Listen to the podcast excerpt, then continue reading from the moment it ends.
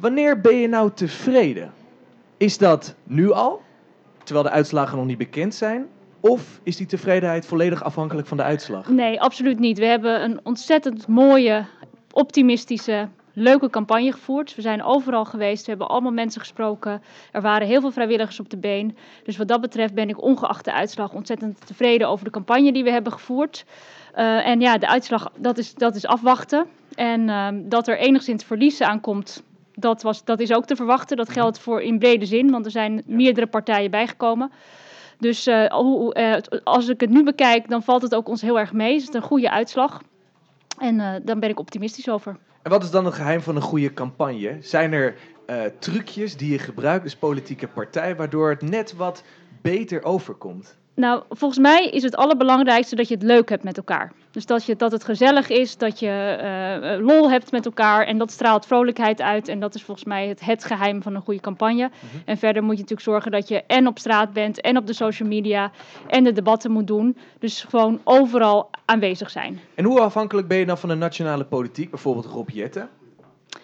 Uh, grotendeels ben je voor de provinciale politiek helaas afhankelijk van wat er landelijk gebeurt. En Rob Jetten heeft het toevallig gisteren ontzettend goed gedaan, dus dat uh, komt ons heel goed uit. Uh, maar helaas ging het wel gisteren alleen maar over landelijke thema's. Is het woord provincie niet gevallen en zijn ook de thema's die hier spelen, zoals wonen en bereikbaarheid, zijn eigenlijk helemaal niet aan de orde ge geweest. En dat, dat blijft natuurlijk wel jammer. Ja. Ik uh, heb net even gekeken op jouw Twitter-account. En in jouw bio staat altijd op zoek naar sportieve uitdagingen. Wat is uw grootste uitdaging op dit moment voor de provincie? Op dit moment is denk ik de grootste uitdaging dat we weer een coalitie kunnen vormen. Mm -hmm. Want de, de peilingen zijn heel erg verspreid. Dus dat zal best een, best een grote uitdaging worden. En D66 wil daar heel graag weer aan meedoen. Mm -hmm. Want wij nemen graag de verantwoordelijkheid. Wij werken graag samen. En verder zijn er gewoon wat grote dossiers. Wat ik een hele grote uitdaging vind, is dat we het klimaatakkoord ook in Noord-Holland kunnen vertalen. Dat we dat kunnen uitvoeren. En dat we Noord-Holland een beetje beter achterlaten dan dat we het uh, op dit moment hebben gekregen. Oké, okay, en zometeen loop je hier de trap af. Uh, je komt beneden, je loopt de deur binnen of door. Uh, wat is dan het eerste wat, wat u doet vanavond? Is dat naar, meteen naar de bar? Is het naar een collega lopen? Is dat misschien veel dansen? Of de spanning eraf dansen? nou, dat zou best wel leuk zijn. Ja, Als er, beneden is er geen muziek, hè? Jullie nee, hebben hier af en toe muziekje, maar wij hebben daar okay. uh, vooral uh, stilte.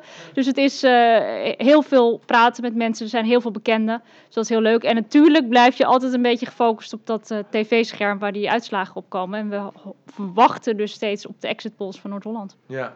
Nou, we gaan, het, we gaan erachter komen vanavond. Heel veel succes. Dankjewel. Ik hoop het beste voor u. En um, ja, anderzijds geniet misschien ook weer van deze avond. Het is sowieso een leuke avond. Ja, alright. ja. Dankjewel Ilse.